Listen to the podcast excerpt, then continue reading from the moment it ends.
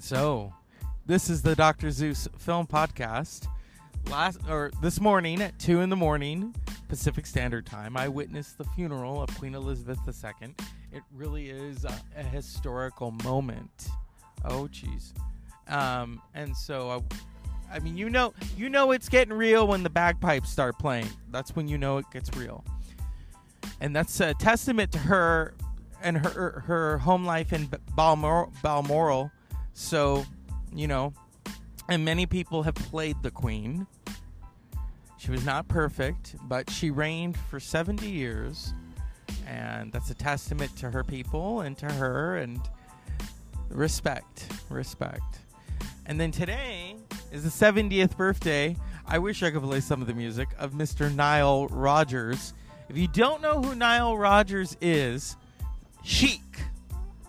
Good times. Chic La Freak. I Want Your Love. Dance to the Music. He also produced a lot of hits. We Are Family. Diana Ross, I'm Coming Out. Upside Down. David Bowie's Let's Dance. Hello. He really gave David Bowie a comeback with Let's Dance, Nile Rodgers. So that's a testament to Nile. And then Chic would play on those albums.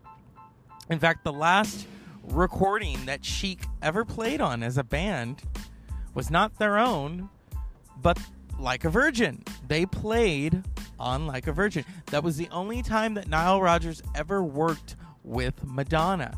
And I know that she wanted to work with him again. So maybe one day, Nile and Madonna will work together again. Because, you know, she's worked with William Orbit more than once. So come on. Oh, I don't always work with the same producers. Oh, that's such BS. But yeah. Oh, and then Duran Duran and the B-52s. Steve Winwood's Higher Love. Nile Rodgers really has, I wouldn't say a golden ear, because he has a magical ear. Because to me, Nile Rodgers is worth more than gold, because of all the joy that he's brought us through these songs and through these albums. And of course, I'd be remiss if I don't mention Daft Punk. That whole Daft Punk meeting, according to Nile Rodgers, what happened was they were trying to make Chic songs. And he said to them, I was in Chic. I know the inner workings of the songs. If I work with you, I can show you how we made those records. And so that's how Get Lucky and Lose Yourself to Dance came about. In fact, if you listen to Get Lucky with Pharrell and Daft Punk and Nile Rodgers, it sounds like a Chic song. It sounds like Good Times mixed with I Want Your Love, because of the whole song structure. And that's a testament to Nile Rodgers. Nile Rodgers is legendary. So I wanted to just throw that in there, because, you know, this is the Dr. Zeus Film Podcast. I talk about music and film. And then last night, Bonnie Raitt and Mavis Staples. I wish I could go to every show. If I was like a photographer, a professional photographer, then that would be my ticket, is to travel with the band. So, yeah, you know, shit happens and you can't always attend it. But I have Downton Abbey 2, A New Beginning, or A New Era, on the back burner, and it will happen because it needs to happen. And it's raining. Oh, jeez. These are crazy times. We are finally getting the rain that we need, or as the Eurythmics so famously sang, here comes the rain again. Yeah. So is it going to be able to fill up the Hoover Dam, or not the Hoover Dam, but the lakes that are dry as bones, basically? It remains to be seen. You know, there are climate change deniers. That's a very interesting thing, is that people think that's cool. They think that's cool to deny climate change. Oh, it's not real. Really? So you don't think it's real? Or those who think the earth is flat, I'm thinking, have you not ridden in a plane? You know, the curvature, you can see the curvature of the earth from an airplane. So I don't get how people think that the earth is flat. It's not 1620. Come on. It's not 1705 or 1492. The world is round. It is not flat. If you think it's flat, then that tells me you've never been in an airplane, or you are a curvature denier.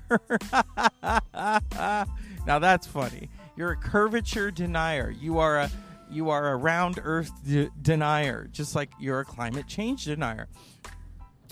When people tell me that, you know, it's getting a little political up in here, but you know, when they say that they deny the climate change, and I just say to them, look, here's my get out of jail free card. My father is a scientist. I've said this many times on the show. All right. He's been telling us about climate change since we were little, about the bees, and if something happens to the bees, we're screwed. We are screwed. But you know, many of you want to deny that, you know, as Joni Mitchell so famously sang, pay paradise, put up a parking lot, you know, tell the armor to put away the D and T now, leave the spots on my apples and give me the birds and the bees. I mean, come on. So, you know, I wanted to throw that out there. And, you know, film and music, it's a part of arts and sciences. See how I brought that all together for you. There are a lot of films out there about the subject matter that I'm talking about. None other than Don't Look Up. Don't Look Up was really just like... It really is a mirror to our society and how we are inundated with a lot of bullshit. And when you go on the news to try to talk about something serious and you are laughed at, and, you know, when it comes to the environment or space,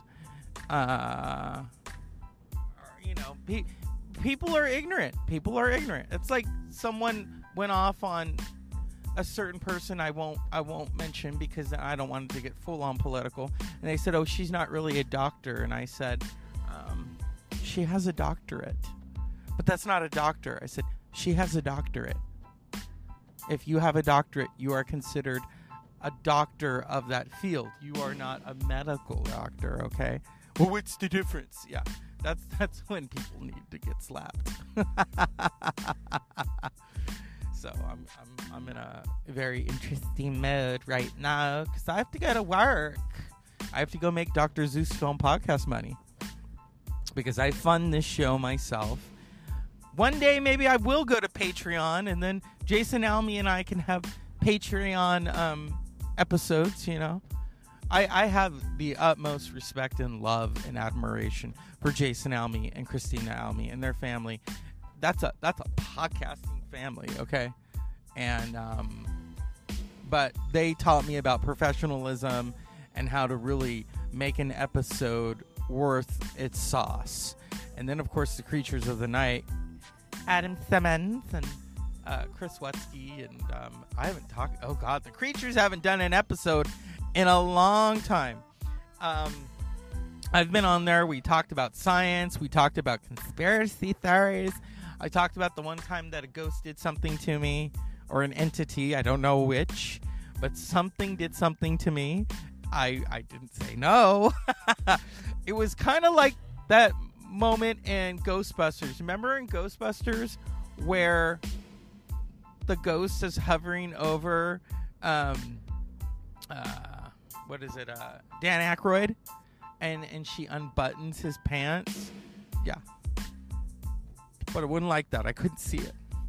You know how you kind of wake up? I'm assuming it was the bewitching hour. It was probably 3 a.m. And I felt something, and I couldn't open my eyes, and I was just like, okay, I'll go with it. It was weird. So, you know, or as Bob Dylan said, don't criticize what you don't understand. So I don't criticize Bob. Thank you. With this podcast, it's all over the place. Come on. I know, people used to just listen and go, where is he going with this shit? You know, like I'm having to wrangle a monster, but I've learned to just relax and give myself to the podcast because, you know, that's what it's about. It's about doing this podcast, talking, which I love to do. And I try not to talk in Oprah terms because let's face it.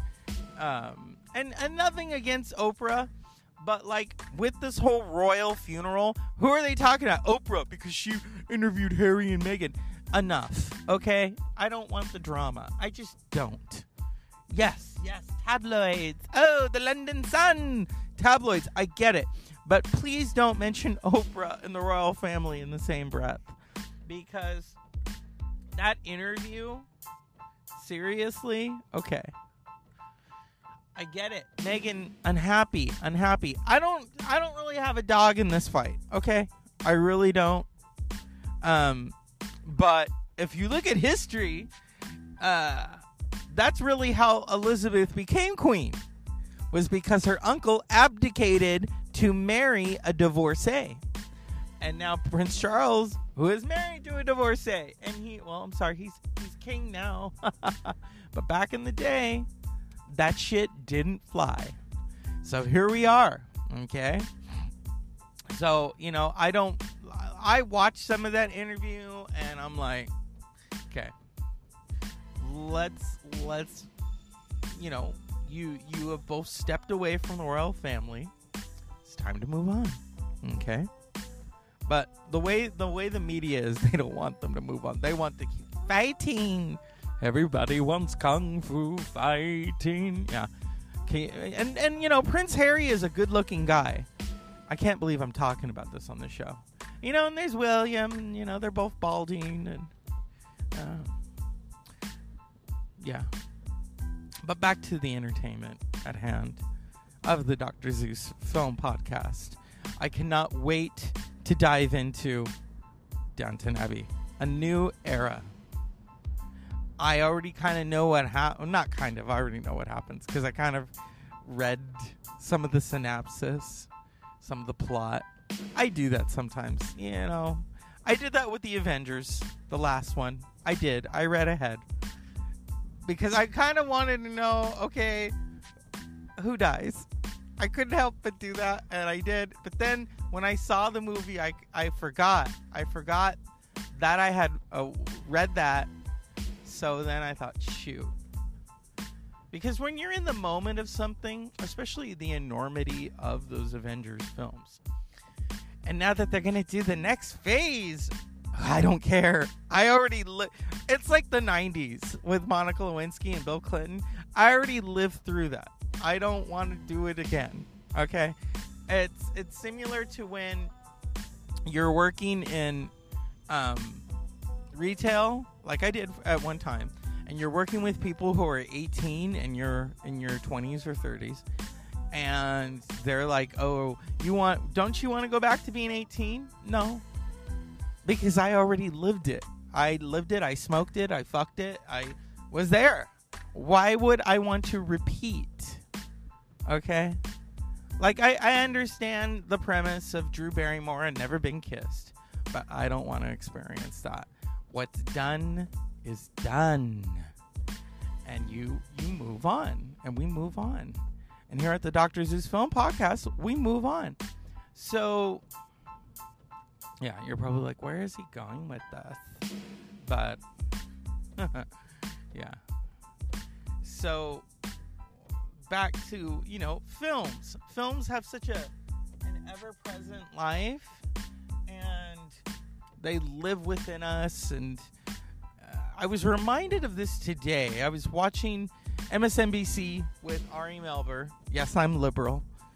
I or as Beyonce would say, I ain't sorry. And he had Jennifer Lewis on there. And Jennifer Lewis is this extraordinary performer. She is a performer. She's an icon. She is the mother of Black Hollywood. And I've talked about her on the show before. And when she's on a show, I sit and I watch, because she is intriguing to me. Her energy, her life force, her humor. And that really, I was having a pretty crap day, and that made my day. It wasn't so much the weather. I love the rain. You know, it was just, I wanted an espresso, and the machine wasn't working, and, you know, I want my shit to work. So, but, yeah. And I was watching her, and she toasted Ari Melber, and I thought of the film Auntie Mame. She would make such a great Auntie Mame because of her energy and her vitality. And it reminds me of Rosalind Russell as Auntie Mame. You know, live! Because she was talking to him about live in the moment. You know, live this life. And then they you know, cheers with the mugs. And I even sent a message to her, which is stupid. But you should play Auntie Mame. She should. Auntie Mame is one of those films where I identify with it because of that energy, that whimsical, oh my God, let's just go throw a party. And because I know people like that, but then watching it myself and just relating to it. And so it's one of those classics. Auntie Mame is, oh geez, it's as old as Madonna. It really is. Came out in 1958. Rosalind Russell should have won an Oscar for it. She didn't, unfortunately. You know, all the greats, they never get their fucking dues. And Rosalind Russell was one of them. If you think of His Girl Friday, and if you think of Auntie Mame and My Sister Eileen, and I mean, just extraordinary. Or where she played Mama Rose and Gypsy.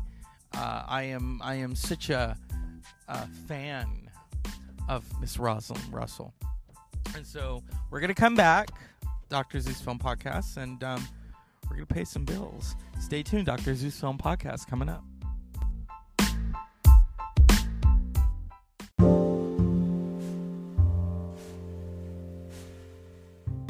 And so we're back, Dr. Zeus Film Podcast. I figured I'd play, since I was talking about Auntie Mame, and also I would be remiss if I don't forget Rosalind Russell in The Women, which was also, I mean, she was a really great comedian. She didn't get the respect I don't think that she deserved. She did receive a Jean Herschel Award, and you usually get that, you know, if you are working with people within the community, which she did. You know, she was a breast cancer survivor. I think eventually she died of a stroke. I don't have it off top hand. But as a comedian, I mean, from His Girl Friday to Auntie Mame, which I just mentioned, I mean, I know if there was a will, there was a way for Jennifer Lewis to play Auntie Mame. She would be extraordinary in it. I know that Cher was going to do it at one point, where she was going to do a remake because, you know, Lucille Ball had done like kind of a really weird musical version of Auntie Mame called Mame that originally Angela Lansbury did on Broadway with B. Arthur. The film version was just it was crap. But Auntie Mame, the 1958 movie, really does stand up in terms of the humor. Yes, there are a few moments in it where it is politically incorrect. A lot of the classic films have that, unfortunately. And we can't go back and omit those things, but what we can do, which they did with Gone with the Wind, is that they can provide a notation of why this happened and all that. But here's just a clip from Auntie Mame. Well, ma'am, you see, I'm an order that just keeps on gushing. There ain't nothing I can do about it. Live! That's the message. Yes, life is a banquet, and most poor suckers are starving to death. Come on now, child. Live! Live! Let's go and live!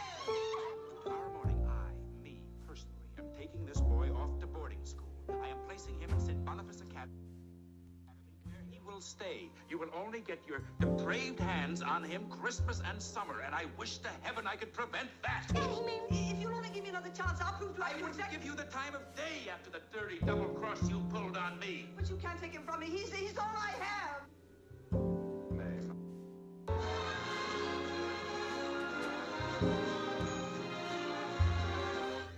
Now, the book of Auntie Mame is a lot racier than the film. And that's really due to the times. There were certain things that you couldn't say in film. Here we go.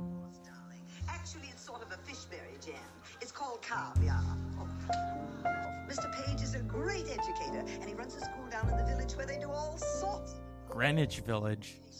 Do you think you might find room for Patrick? For him, yes. Ah. This boy, I see already the fire, dust, and air. Well, we'll just add water and stir. Ah, there you are, my little love. Well, now you come right away with your Auntie Mame and sit down for 1 minute. We'll really get to know each other.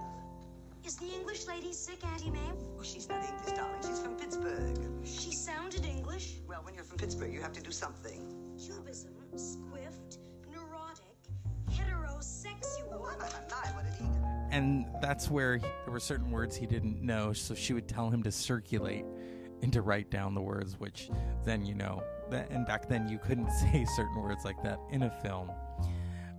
But my favorite is when he's saying, is the English lady sick? And she's like, she's not English, she's from Pittsburgh. Well, she sounded English. Well, when you're from Pittsburgh, you have to do something. So yeah, I could see Jennifer Lewis playing that. That's just, you know, a suggestion out there. And so here we are, it's Monday. And unpleasant dreams.